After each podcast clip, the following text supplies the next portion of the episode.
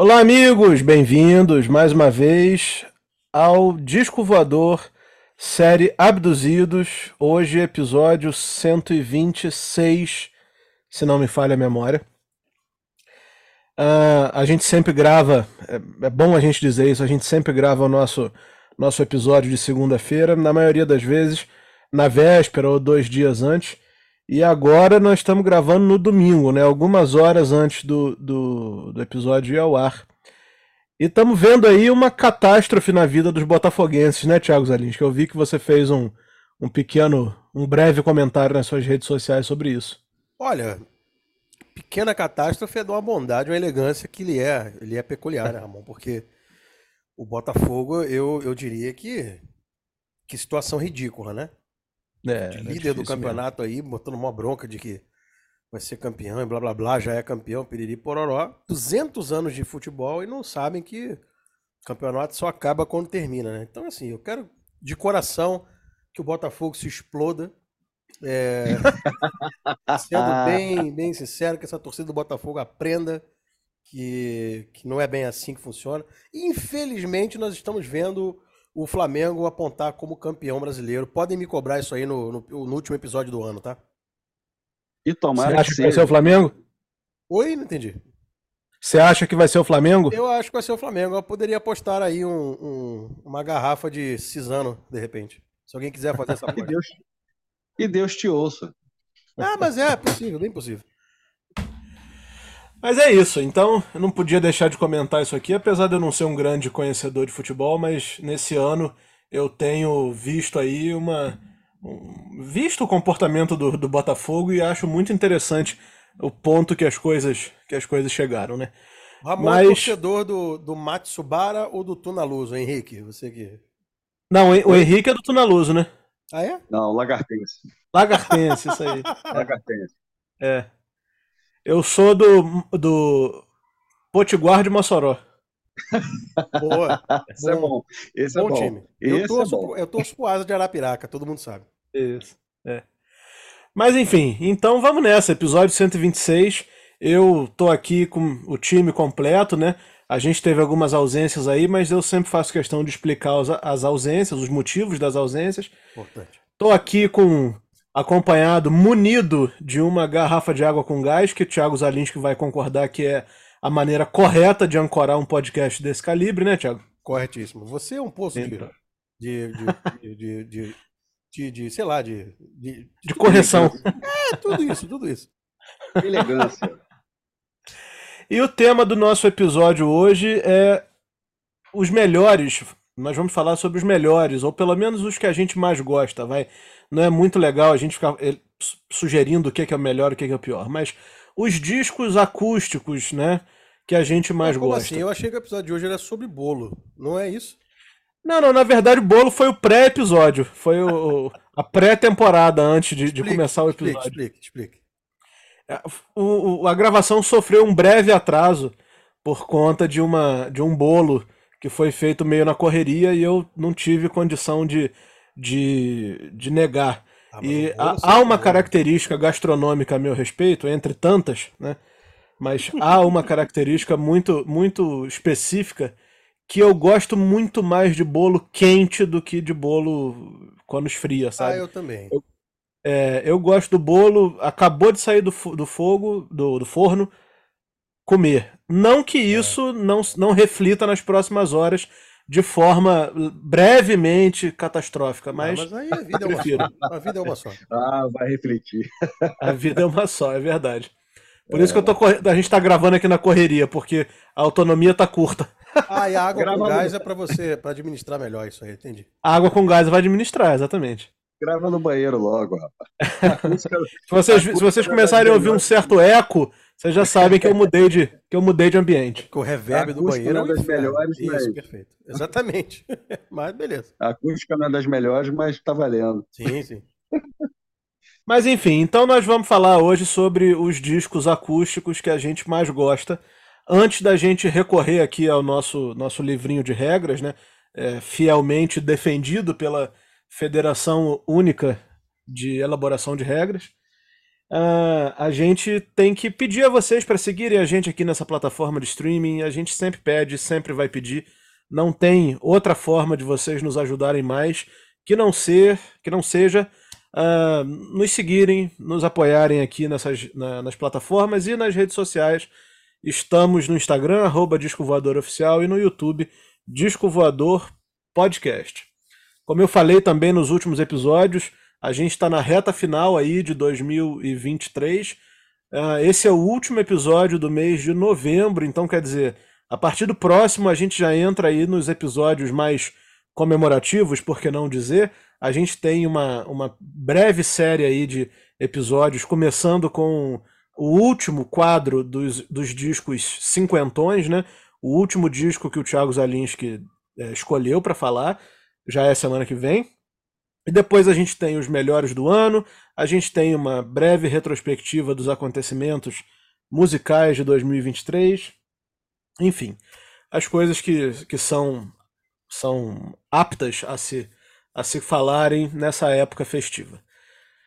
Então vamos lá. As regras eu acho que são muito simples, né? Uh, eu acho que a gente tem que estabelecer só que tem que ser discos com o selo da MTV, né? MTV Unplugged, MTV acústico, né? Pode ser nacional ou, ou, ou internacional, mas eu acho que se a gente abrir para qualquer disco acústico, perde o sentido do episódio. Certo? Pode ser, pode ser. Então vamos nessa. Eu, tinha um, eu ia falar sobre um acústico aqui sem o selo da MTV, mas tá, tá tranquilo, tá tranquilo, nada interfere. É, acho, depois, acho que depois, quando acabar, depois a gente, a gente pode, falar, a é. gente pode falar. É. Não, tipo, acho que a gente não devia, não devia é, estabelecer número de discos para cada um. Vamos começar puxando aí e eu acho que a gente lembra. pode seguir, pode fazer na ordem alfabética hoje. Começa você, Henrique. Qual é o primeiro que você quer comentar aí? Ah, o primeiro que eu quero comentar, cara, o primeiro que me vem à cabeça é o do Eric Clapton. Né? Ele, esse esse disco é, sensacional. É, ele estava vindo de uma da maior tragédia que possa ter acontecido na vida de qualquer pessoa, né? Que, que é o que aconteceu com o filho dele. É claro, ele gravou um disco antes, que é uma uma trilha sonora e tudo, mas eu acho que coisa dele mesmo foi a primeira vez realmente que ele apareceu, que ele fez o primeiro trabalho assim mais efetivo, foi esse acústico. E foi, foi, foi o, o, o que lançou mais o Tears in Heaven, apesar do que essa música também é, tá nesse disco de trilha sonora que eu falei, acho que o nome do filme é Rush, se não me engano.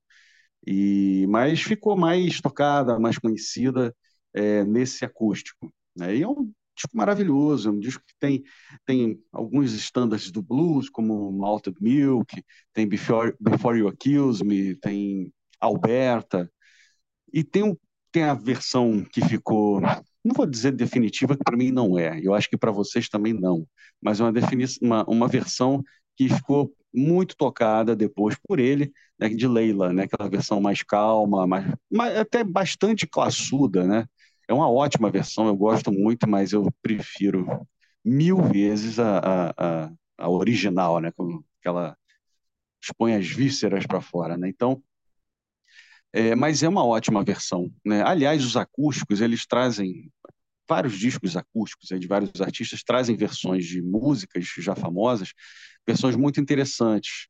Só que alguns desses artistas, eles insistem em tocar essas versões né, acústicas ao longo das outras turnês, sendo que as músicas originais, as versões originais, são bem melhores, mesmo que as, as, as acústicas sejam boas.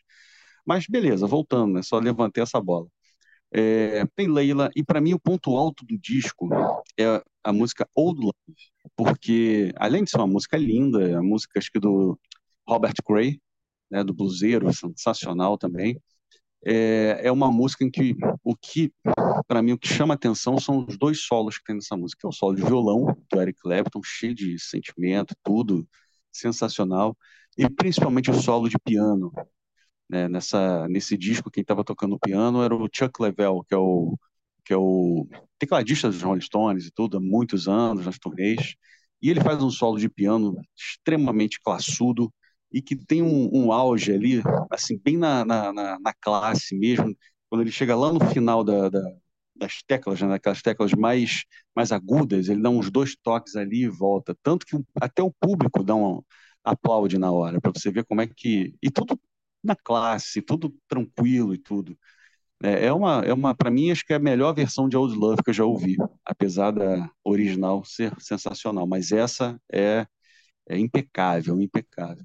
Então, o Eric Clapton ganhou o Grammy, se eu não me engano, né? Esse disco rendeu algumas premiações boas para Eric Clapton. É um disco maravilhoso mesmo. Um disco que, que tem que estar tá na, na, na, nos playlists ou nas prateleiras de qualquer pessoa que, que gosta de música boa, né? Esse foi o primeiro que veio na minha cabeça. É de 92, é, uma plug do Eric Clapton. Tem um, uma situação é, ligada a esse duas histórias aqui, né? Que não tem muito. Acaba tendo a ver, mas que me vieram à cabeça quando o Henrique estava falando sobre, sobre o disco acústico do Eric Clapton. A primeira. A primeira é que eu me lembro quando, quando saiu o acústico do Roberto Carlos, que eu vou falar daqui a pouco sobre ele. Uh, perguntaram pro, pro Roberto, né, numa daquelas entrevistas que ele deu para a MTV, perguntaram qual era o acústico que ele tinha se inspirado para fazer o dele.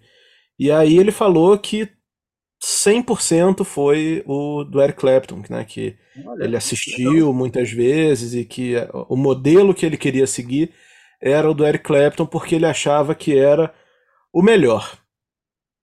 E aí, é, eu posteriormente, né, anos depois disso, o acústico do Roberto é de 2001, 2001. É, 10 anos depois, 9, 10 anos. Né? É.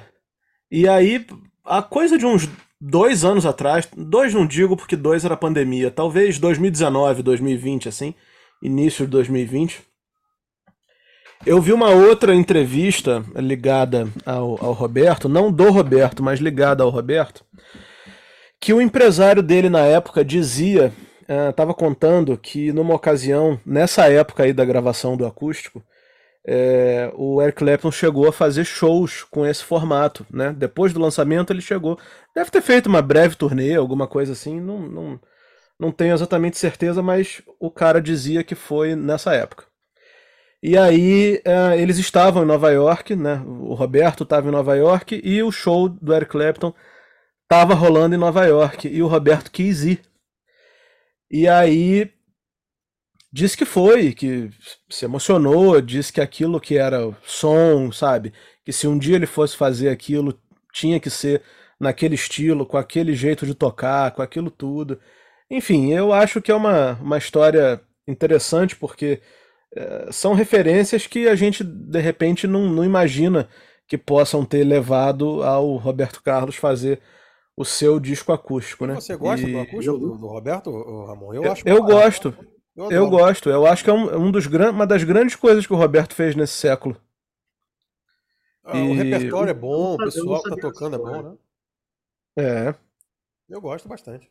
O repertório é ótimo. Mas enfim. Eu não Fala aí. Dessa, eu não sabia dessa história, não, dessa referência é. ao Eric. É, tem isso. sim. Tem sim. E tem um outro lance também que não é ligado ao Roberto, mas ano passado eu vi com a Carol o Eric Clapton no Albert Hall.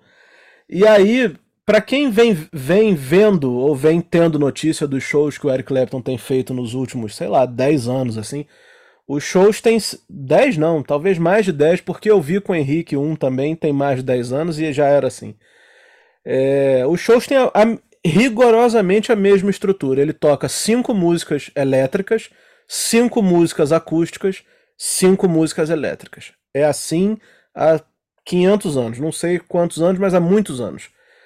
E aí, para mim, existia, até esse show do ano passado, existia sempre um, um, uma sensação meio agridoce de esperar chegar essa parte acústica e torcer para ele não tocar o Leila né, com, de, no formato acústico, porque eu acho chatíssimo, chatíssimo. Eu acho o grande erro desse, desse acústico é essa versão do, do Leila, né? Então, assim, todos os shows que eu fui do Eric Clapton, eu acho que eu fui a uns 10, todos ele tocou a versão acústica. E aí, nesse dia, ano passado, lá em Londres, chegou na parte do banquinho, puxou a Leila acústica. Eu, Puta que, que merda, vamos. Porra. Aí fui no banheiro, chato pra cacete. Aí beleza, voltou, voltou a parte elétrica, foi acabando, a gente foi sentindo que foi acabando, acabou. Aí eu virei pra Carol falei assim, falei, pô, não vamos nem ficar pro bis não, porque, porra, nada a ver. Os bis normalmente não tem nada muito interessante. Cara, eu sei que a gente tava no corredor, levantamos, entramos no corredor assim, tava descendo a escada, e aí a gente começou a escutar o pessoal batendo palma porque ele tinha voltado pro bis, né? Maluco, aí ele puxou o Leila elétrico. A gente voltou para as caras. Voltamos cada acima para ver. Foi a única vez que eu vi o Leila elétrico, justamente numa ocasião que ele tocou as duas versões. É, eu vi na, na Apoteose, 2001. Né? É, no, teve um momento de, de banquinho e violão, muito bom, mas o, o Leila foi, foi. Tanto que foi a, é, é essa turnê que eu vi de 2001 foi a mesma turnê que, que tá naquele disco One More Car, One More Rider, né, que é um excelente disco ao vivo, DVD e tudo mais. Mas eu gosto da, da, da, da Leila acústica, mas eu acho que ela deveria ter ficado ali, entendeu? Naquela turnê. Assim como, é, por exemplo, claro. eu, vou, eu vou dar outros exemplos, né? É, pega Lágrimas e Chuva do Kid Abelha. Tem aquela versão do acústico é, de 2002. É ótima, versão sensacional. Só que eu prefiro a original. Isso eu estou falando como como gosto pessoal, claro. Prefiro original, que é mais rock, tem um, um riff maneiro, entendeu? É, tem um baixão. Também. Não é? É bem melhor. Só que o Kid Abelha ficou tocando essa versão, acho que até o final da, da carreira, se eu não me engano. Entendeu? Então é, é, é aquilo, é tudo bem, é, é, o, é o disco que às vezes você consegue renovar um pouco do público, e aí o público é, acaba conhecendo a sua música naquela versão, tudo bem, eu entendo, mas é aquela coisa. É a mesma coisa com Independência do Cap, Capital Inicial, né? Aquela versão mais lenta, não sei o que, é legal, mas, porra, a, a, a original mesmo, que é mais rockão, mais. Eu acho muito melhor. Né? E eles, não sei hoje, mas eles ficaram tocando várias vezes, várias turnês, essa versão mais lenta, né? É, por exemplo, a versão, de, a versão de Índios do, do Legião Urbana, a versão do acústico, é completamente diferente da versão do estúdio também. Né? A versão do estúdio é meio é. city pop, assim. É. A versão do, do acústico é meio New Young, até que era uma coisa que o, que o Renato Russo gostava e tal. E é. completamente diferente. Acaba que o acústico, sobretudo o acústico MTV, ele tem um pouco o poder de fazer duas situações. Uma é essa que você brilhantemente trouxe aí, que é de é, requentar certas músicas e transformá-las em hits de novo. E às vezes tem o poder também de pegar músicas que, se não fizeram tanto sucesso, acabam virando uma versão acústica que faz muito mais sucesso do que a versão original. É. Isso acontece com o próprio Kid Abelha. A versão do Lágrimas de Chuva não foi um negócio assim, um hit tão estrondoso quanto foi agora com, com Agora é. que eu tô falando tem 20 anos também, né? Mas beleza. Quanto foi na volta aí com, com o, o, acústico, né? Então esse é o tipo de fenômeno é. que acontece mesmo. Não, e eu o, vou... é legal. o acústico é legal. O, o disco, o, o, formato acústico né, é legal porque isso leva o artista a, a, a exercer sua criatividade né, para fazer algo diferente daquilo que faz muito sucesso. Né, que é a questão dessas músicas todas que a gente está falando. E, e, isso, isso é legal, porque às vezes o cara desmonta toda a música, desconstrói ela toda e monta de outra forma que fica muito bom. Entendeu? A Leila, eu gosto da versão, como eu já tinha falado, mas para aquilo ali, entendeu? Para aquele, aquela turnê, para aquele disco, e tá ótimo.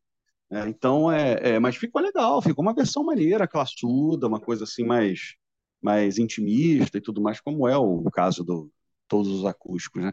É, usa, o artista ele usa a criatividade para para reconstruir aquilo que já está consolidado às vezes, ou até mesmo para trazer coisas que não são muito muito tocadas e tudo, até porque o formato da música original já não, não, não permitia isso.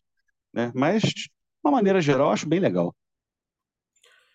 Vou dar prosseguimento aqui e acho que a partir de agora, já que a gente falou do, do acústico do Eric Clapton, e esse, para mim, é o melhor acústico entre todos os acústicos, eu acho que a partir de agora a gente pode falar mais rápido sobre os, os acústicos e para poder falar mais, né? Até porque são não, não, não é o caso aqui, não tem nenhum acústico que seja um disco inédito que a gente precise comentar faixa a faixa. Vamos, vamos dar, uma, dar uma passada mais, mais rápida aqui para a gente poder falar de mais. Eu vou então entrar justamente no acústico do Roberto. Eu quero falar de, um, de uns dois ou três acústicos nacionais aqui, mas vou falar do do Roberto. Eu acho que foi uma, uma grande surpresa né, quando aconteceu. Eu acho que é um, um, um produto que, que surpreendeu muita gente, primeiro porque uh, tirou ele muito da, da, da, zona de conforto, sabe?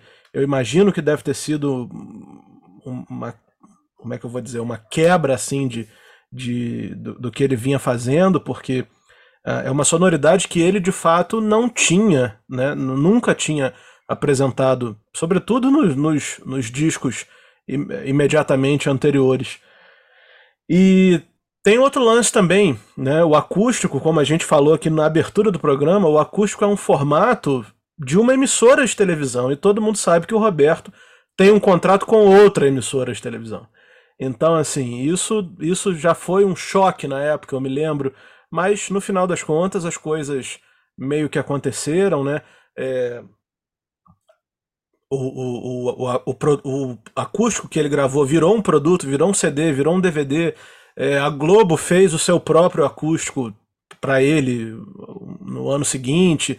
Enfim, as coisas aconteceram e eu destaco aqui, pra, só para a gente ficar no, na, na questão do repertório e dos músicos, o fato de que a gente tem ali dois músicos, três músicos que não estão é, ligados no dia a dia das, dos shows do Roberto, que são Tony Belotto, foi o guitarrista desse, desse projeto, e o Samuel Rosa, do Skank também, e o Milton Guedes, que tocou gaita, saxofone, enfim, tocou um monte de instrumentos aí de sopro no projeto, ajudando, sendo mais um tempero aí na renovação da sonoridade. Eu me lembro que foram feitos vários clipes, assim, sabe? Coisas que ele não fazia com, com muito esmero né, nos anos anteriores.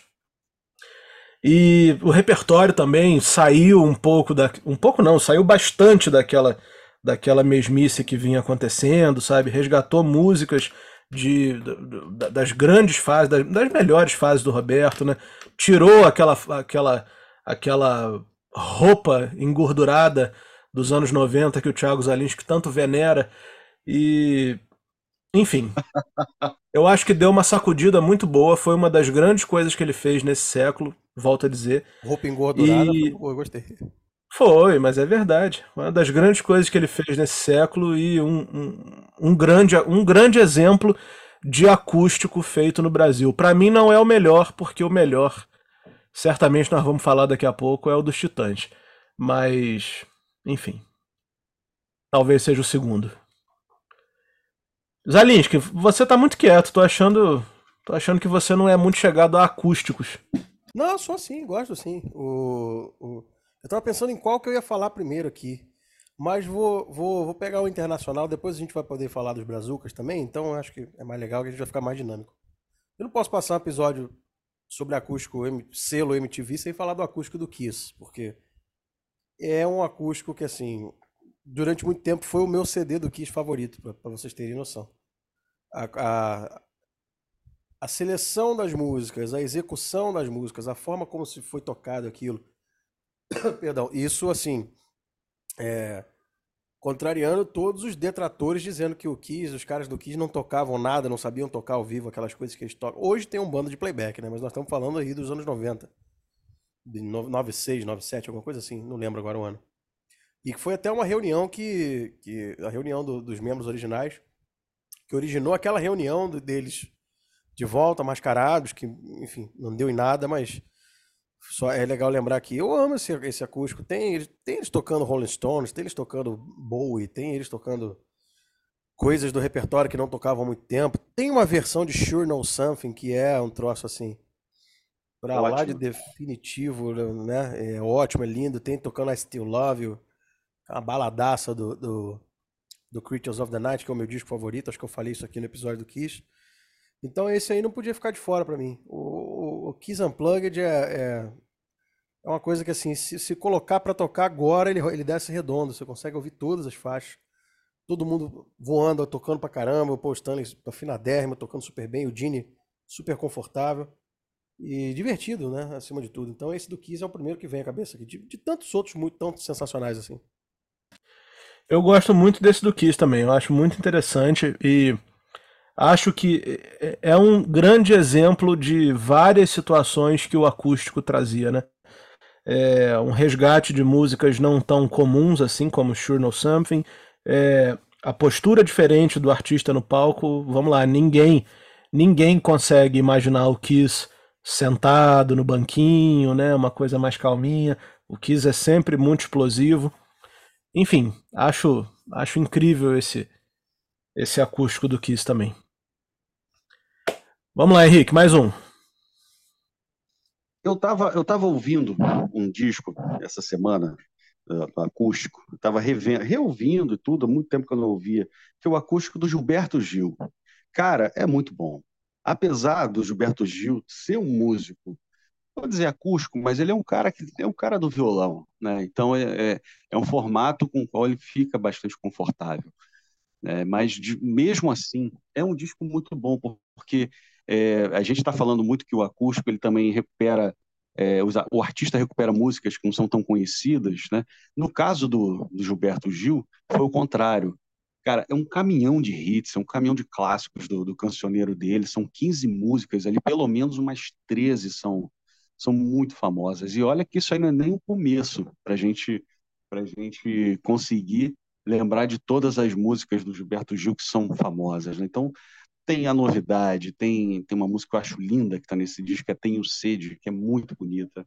Tempo Rei, que é a música que eu já gosto na versão original e nessa versão acústica também ficou muito legal. Realce, tem A Paz, que é lindíssima também, Refazenda, e tem uma que, cara, aí já, já apela para o nosso lado sentimental de infância mesmo, que é a última música, é o Sítio do Bicapau Amarelo. Cara, isso é sensacional e sempre boa parte dessas músicas aí com uma flautinha no fundo, principalmente essa do Sítio do Bicapau Amarelo, claro, né? Mas é um disco que todo mundo está tocando muito. O que, por falar de, em Gilberto Gil, é, é, é chover no molhado, né? E ele muito confortável, cantando pra caramba. É, eu, é, um, é, um, é um acústico. Quando eu comprei o disco, eu acho que talvez, eu acho que foi o primeiro disco do Gil que eu comprei. Né? Então, se não foi o primeiro, foi um dos primeiros. Eu comprei já tem bastante tempo. E aí eu ouvi, eu falei, cara, gostei desse negócio, gostei disso aí. Aí a gente começa a mergulhar na obra do cara, né?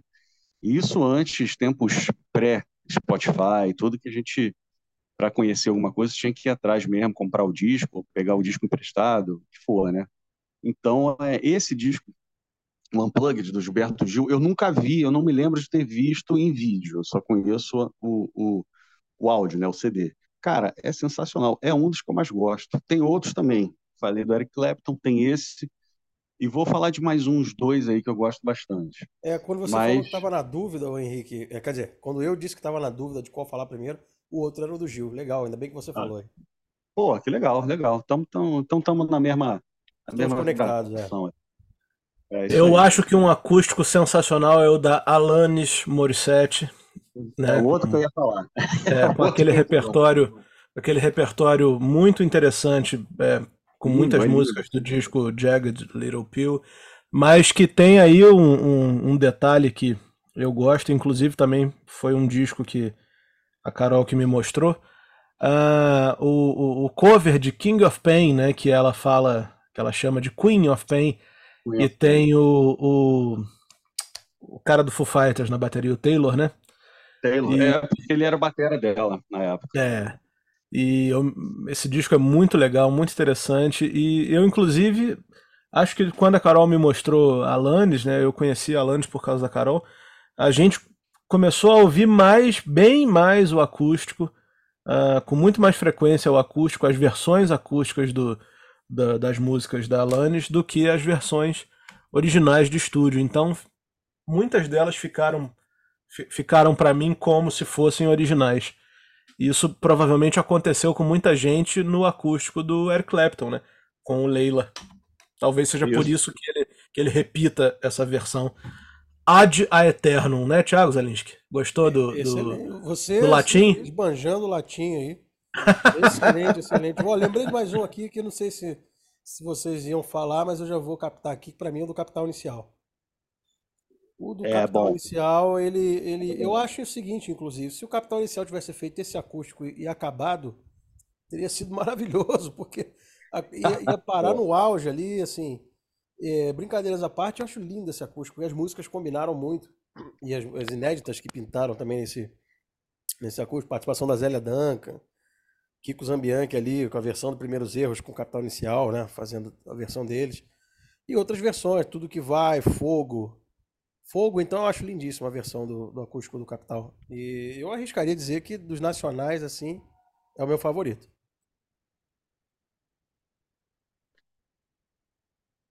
Você gosta mais do acústico do Capital do que do Titãs? Olha, gosto. Eu, eu, na verdade, eu não gosto do acústico dos Titãs. Eu juro, eu confesso pra vocês, porque não sei, não gosto. Eu, eu, assim, eu gosto muito das faixas inéditas que vieram desse de- do, do registro acústico. Acho lindo. Os Cegos do Castelo, eu acho, eu acho uma composição assim, é, o prime do Nando Reis, de, de coração. Mas eu não sou apaixonado pelo acústico do, do Nando Reis. Assim como o acústico da Rita Lee também não me pega muito. E é um acústico super falado aí. Assim como o da Cássia Eller também não me pega muito. Então eu já queria até fazer esse, esse disclaimer aí, é, triplo. Assim como o da Legião também não me pega muito. Eu adoro o do Capital Inicial. O do Capital Inicial eu acho fantástico, acho tudo certo. O do Ira eu acho lindo também, lindo de morrer. É, mas esses aí que eu citei eu não sou exatamente fã, não. Eu não sou louco por esses, não. Engraçado, eu gosto, eu gosto muito dos Titãs. Eu acho que eu acho que o problema do acústico dos Titãs é a insistência, né? Tipo assim, é, deu certo pra caramba o acústico e depois eles fizeram um volume 2 meio que com uma certa influência aí do acústico pra continuar nessa onda, enfim. É, eu entendo o que você está falando, eu acho as músicas inéditas boas também, é, Cego do Castelo, nem cinco minutos guardados, não, essa, não é essa também que é inédita? Tem mais, né? É, as- aquela assim, as ideias Pra- estão no tem- chão, como é o pra nome? Dizer adeus também não é inédito desse? Não, Pra Dizer Adeus é do segundo disco, eu acho. Ah, tudo bem, tudo bem. Mas aí, ó, outro caso de música que ninguém lembrava da existência e a versão acústica trouxe, trouxe uma relevância, né? É. Tá bom. É a melhor forma. A melhor A melhor forma. forma, isso aí. é. Boa acho essa música. música muito boa, cara. Boa. Essa Muito música boa. é muito boa, né? É, a E- letra é e- bem sacada pra cacete. É, as ideias estão no chão, você tropeça e acha a, solu- acha a solução. Acho as participações muito boas do, do, do acústico dos Titãs, a Marisa, o Jimmy Cliff tocando com o Nando ali, o Querem Meu Sangue, né? E tem outras. O Arnaldo volta para fazer uma, uma participação. Ah, o E- próprio, a própria Rita Lee. Rita Lee tocando, cantando um blues, né, televisão verdade. no formato Ah, blues. é, Rita Lee, é verdade, isso É. aí. Sensacional, É verdade. cara. Bem a cara dela mesmo. Bem É. a cara dela. Assim como eu gosto do acústico da Rita Lee também. Tem o Milton Nascimento, não tem? No acústico da Rita. E Da Rita. acho legal. O acústico da Gal também. Acho Ah, muito legal. bom, Tem o bom, pela é, Terra dos muito Afogados, bom. né? É, tem, o, tem o Frejá com ela. Tem. Enfim, acho. Eu, eu acho, cara, que foi uma, uma série. O, o acústico deu muito certo no Brasil. Sabe? Eu acho que tem poucos.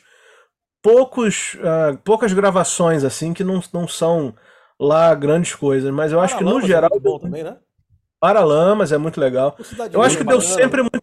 O, o- o da Legião, que eu não sou um grande fã da Legião, eu acho que deu certo, acho que foi maneiro, sabe? É, só Um- perdeu, um- Ramon. O que acontece no o problema do acústico da Legião é que assim, é, eu acho que faltou, faltou um pouco de esmero, de cuidado ali na situação. É, eu- tudo bem que muito provavelmente a opção de fazer um troço meio pueril foi do próprio Renato Russo que tinha esse, esse, esse lance, né? Mas assim, um monte de música tá com violão desafinado, é, sem ensaio, as versões. Ele fez versões muito legais ali de, do- da música do Public Image e uma coisa linda que ele fez lá com The Last Time I Saw Richard, da, da Johnny Mitchell. Mas assim, você via que era um lance assim, o Renato Russo pegou o violão e foi tocando e os caras tentando ali acompanhar, né? O Dado e o Bonfá. Então eu acho que se, se houvesse uma, um cuidado, uma curadoria um pouco maior ali, teria sido o acústico definitivo, mas eu acho meio tosco. Talvez isso é, tenha. Talvez isso abriu os olhos do resto da galera para quando que veio fazendo depois o acústico, para fazer uma coisa um pouco mais elaborada, né? Porque nem sempre você vê, nem o Nirvana que era assim a tosqueira em, em, em pessoa, o acústico do Nirvana, cara, tem uma sanfona, tem uma produção visual, tem um outro o Pat Smear tocando um violão secundário ali, tem cordas. Você pega o acústico do Alice in Chains, tem uma produção, tem um esmero nos arranjos. É, então não sei, talvez o que não me pega nesse acústico da Legião, acho que talvez é a falta de cuidado ali com, com a produção da coisa. Mas que você você puxou um puxou um fiapo aí interessante, cara. A questão da produção dos acústicos. Não estou dizendo nem a produção musical, claro que é sensacional, os novos arranjos e tudo mais. Eu digo com a produção cênica do, do, dos, dos acústicos. Né? Você vê que cada, cada programa, cada acústico, cada show tem a sua personalidade. Você vê, é, é, por exemplo, é, o Page Plant, que não é bem um acústico, né? Tem a parte acústica, mas não é bem um acústico, né? O Page toca guitarra em várias músicas ali, mas você vê um, um, um pô, no, no, no, cenário, aquela, aquela, uns panos que caem atrás, assim, uma coisa que parece uma coisa meio rústica, meio, meio natural, que é justamente para puxar daquele, daquela, aquele clima de Oriente, né, daquela coisa toda, e também trazer uma, uma, uma, uma sensação mais aconchegante, porque o acústico é assim, né, cara, é uma coisa intimista. Então, o, o, os cenários eles são montados assim, né, para trazer uma, uma coisa aconchegante, um pano aqui, outro pano ali. É, meio, também tem uma coisa meio retrô, você coloca, eu acho que é no acústico do Rapa, que, é, que eu acho legal também, que eu acho bem interessante. Tem um, um pequeno gramofone, se eu não me engano, por ali. E com relação aos instrumentos diferentes também, você vê até nesse do Rapa, eu estava vendo no YouTube esses dias, esses dias não, já tem um tempo. Eu acho que é o Lobato que está tocando um teclado ali, de um, é, onde tá as mãos, onde estão as mãos dele é um teclado. Só que na outra parte do instrumento ele controla como se fosse um acordeon, né? É como se fosse um teclado com aquele acordeon. É uma coisa assim, são instrumentos inusitados, né, cara? Tem um vibrafone, tem uma coisa assim, cara, o que, que esses caras vão fazer com esses instrumentos? E dá super certo, né? Você vê que, que encaixa bem nas músicas e no formato. Então, é, é, eu acho legal do acústico isso, toda essa questão cênica, de luz, de, de, de tudo, com esses instrumentos diferentes. Você pega esse, esse do Kid Abelha, pô, a música do Kid Abelha é aquela música um pouco mais para cima, aquela coisa pop e tudo mais. Você vê que tem a iluminação já é uma coisa mais quente, né? O amarelo, o azul, aquela capa que parece ter um sol ali, uma flor, se eu não me engano, estou me lembrando direito, já traz uma coisa bem mais para cima. Então, cada, cada é, acústico, cada unplugged desse, desse aí é uma coisa, é um universo, né? Isso acho que vai muito pela música que o cara vai tocar. Então, é, é, eu acho legal isso, essa, esse, esse outro lado do acústico. Bom, vocês querem citar mais algum para a gente começar a encerrar? Eu cito, eu cito. O do Paul McCartney. Cite, cite. Cite, cite do Paul McCartney, cara. Esse é, é, é, excelente. Assim, tem outros que eu gosto também, mas esse me veio à cabeça. E, claro, a gente já está em ritmo de Paul McCartney, já está já tá na América Latina fazendo show, né? daqui a pouco está aqui no Brasil.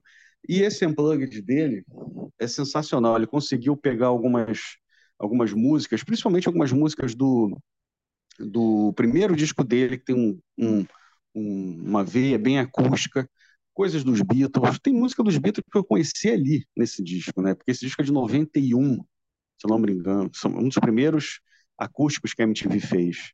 E, e tem coisa dos Beatles. Blackbird eu conheci ali, para você ver, né?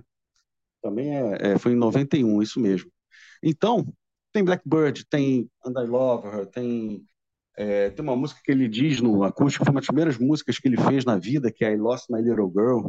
É uma musiquinha, música mais assim, como é que eu vou dizer? De início de carreira, mas é bem legalzinha e tudo. Tem Every Night, tem That, That Would Be Something. Cara, Blackbird, como eu falei, tem We Can Work It Out. Aí tem músicas do cancioneiro americano, San Francisco Bay Blues, que é sensacional. Tem uma aqui, qual o nome? Blue, Moon of Kentucky, Bebop Lula. Então, cara, você vê que ele puxa as influências dele, traz os Beatles, no formato acústico, nas músicas que, que, se encaixam melhor nesse formato acústico, traz também alguma coisa dele mesmo na carreira solo, que ele puxou justamente as, as músicas do primeiro disco solo dele, do McCartney 1, né, que tem muita coisa acústica, e fez um disco muito legal, cara. Assim, eu vi também o vídeo bem, bem, ele bem humorado, descontraído, como sempre, né? E eu gostei muito desse disco, desse acústico. Difícil de encontrar, o disco bem difícil, mas ainda bem que eu achei, né? E esse aí é o, é, o, é o que eu lembrei também, mais um que eu lembrei. Tem outros ótimos também, tem um do Sting, que é ótimo, também mais ou menos da mesma época. Esse eu nunca vi em CD, eu vi em esses DVDs que vendiam em banca de jornal no início dos anos 2000. Aí a capa não tem nem, nem a capa diferente, é uma capa aleatória do Sting. Eu li acústico, falei, ah, vou comprar. Comprei é o acústico dele na MTV, tem This Time, tem Tina Sahara. É ótimo também, é muito bom. Com o Vini Colaiuta, se eu não me engano, na bateria. Não sei se é nessa época, acho que eles estavam tocando juntos. Cara, tem um monte, mas esses dois aí são os que eu me lembro. E vocês, Alins, quer encerrar com algum? Ah, lembrei do Pearl Jam aqui, que é legal. É, é aquele tosco, tosco, porém legal, né? Que você vê que o, o, Tem até uma história que os caras não estavam acostumados a tocar violão, né? E eles alugaram os violões ali pra, no dia para fazer. E o violão tava super durão, a corda tava alta e eles tiveram dificuldade para tocar. E, e dá pra ver que eles estão dando uma sofrida ali na, na gravação. Mas eu lembrei desse do Pearl Jam. Acústico, assim, pra mim, é muito 880. É, tem acústicos que, de fato, por exemplo, o acústico da Cassia Eller é, eu acho que forçou-se uma barra ali e não, não ficou legal. Não, não tem nada que me, que me interessa. Né?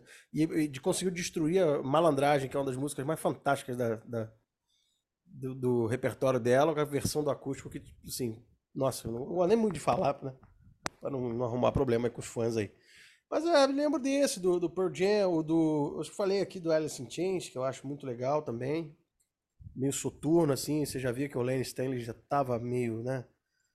ali nos últimos momentos de vida, pelo, pela, pela, pelo clima que já estava. Tem um acústico muito inusitado também, que é do Steve Ray Vaughan com o Joe Satriani. E é um acústico muito interessante, assim, o Joe Satriani tocando uns clássicos do blues, cantando, e o Steve Ray Vaughan, assim, humilhando a tudo e a todos, né? Quando ele faz a primeira frase no violão, já fica tipo assim, ah, ah nossa, que absurdo. Dessa do Chancela MTV tem, tem esses aí, de outros acústicos que não, que não são muito, não são exatamente MTV, só pra gente fazer uma menção honrosa aqui. Eu de cara lembro do um do White Snake, chamado Starkers in Tokyo, que foi quando ah, é bom. é bom, né? Esse acústico ele é, é bom para namorar, fica a dica aqui.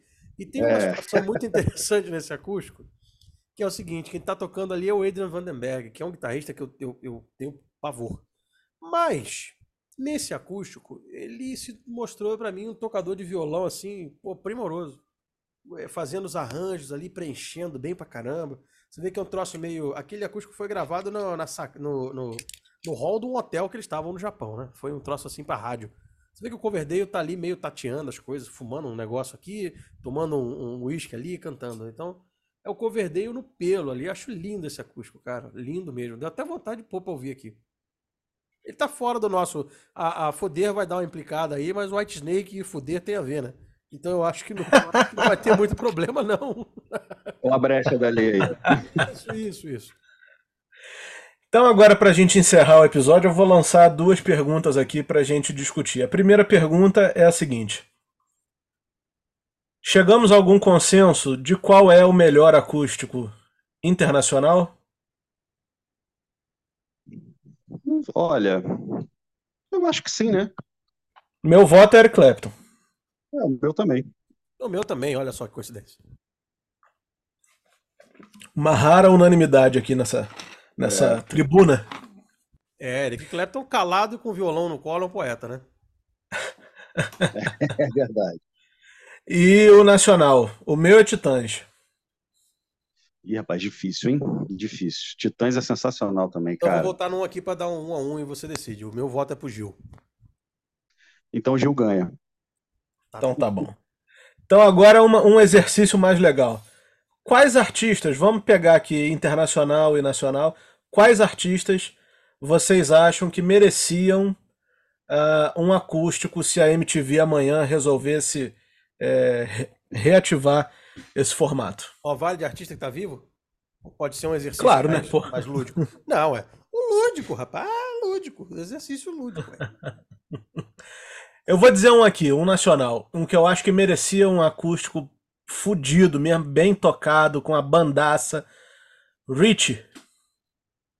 É, oh, Rich. legal, legal. Legal, legal. Deixa eu ver aqui, cara. Lá fora, vamos ver os lá de fora que eu acho que é um pouco mais fácil. Eu vou dizer o internacional também para romper padrões aqui, hein? Ah. Eu acho que um artista que merecia um, um, acústico bem tocado, com músicos também de ponta, e ele só cantando, veja bem esse detalhe, hein? só cantando, é o Roger Waters. Caramba. Tá é. coisa que... Não é, não é a, a, sonoridade desses últimos projetos, Redux, não é, não é isso que eu tô falando. É, instrumentos acústicos e eles apenas cantando. É, tá aí. Eu, eu acho que seria muito legal. Um que seria legal seria o Steve Wonder, cara. É. Acho que o Steve Wonder, não sei se ele tem, né? Não sei se ele tem. Também não sei, não. Mas eu acho que seria legal, cara. O Steve Wonder, Glenn Hughes, Glenn Hughes fazendo uma coisa assim. Até porque o Trapeze tem uma coisa, pelo menos naquele disco Medusa, tem algumas coisas acústicas ali, né? Então, não tocando só isso, claro, fazendo um, um apanhado geral da carreira, né? Eu acho que voz ele tem de sobra para isso, músicos à disposição também, bons músicos. Eu acho que ele poderia fazer uma outra banda, cara, que eu vou te falar, uma banda internacional. Iron Maiden, cara. Eu acho Podia, que sairia. Com certeza. Tava pensando nisso Não é? aqui. Pensando o Iron, eu acho que o Iron faria uma coisa melhor, assim, com um acústico com uma orquestra no fundo, porque tocando esses esse, esses épicos dele, pô, Só pega até o Pray for the Dying, tá? Senão não tem graça. Hã? Pray for the Dying no máximo. Beleza. Mas, no cara, máximo. Chorando assim de boa vontade. Eu acho, que, eu acho que ficaria melhor sem ser acústico, né? Eles tocando como banda mesmo, com a guitarra e uma orquestra de fundo. Mas acústico talvez seria uma coisa interessante, cara. É, eles fizeram uma, um, um, ensaio mais ou menos com Journeyman, que ficou bem legal, é uma, uma, música legal. Né? Mas eu acho que eles. O, a cereja do bolo ali seria justamente esses arranjos orquestrais, com uma orquestra de verdade ao fundo.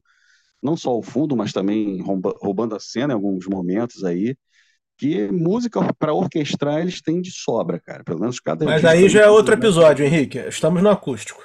Não, mas fazendo com acústico. Com acústico ah. mesmo. Com é, acústico. então tá. Entendeu? Phil Collins tem acústico? Mais ou menos. Não, acho que não. Tem uma musiquinha ou outra assim, mas não, não dá para dizer que tem. Então, acústico. merecia também. Merecia. Merecia o Fleetwood merecia. Mac, talvez. Bem que o Fleetwood Mac tá desfalcadíssimo, né? Mas. Tá tudo bem. Um, um acústico do Fleetwood Mac com o Lindsey Bunker ali tocando tocando pra cacete e coisas ali da fase é, blues também, seria uma excelente pedida.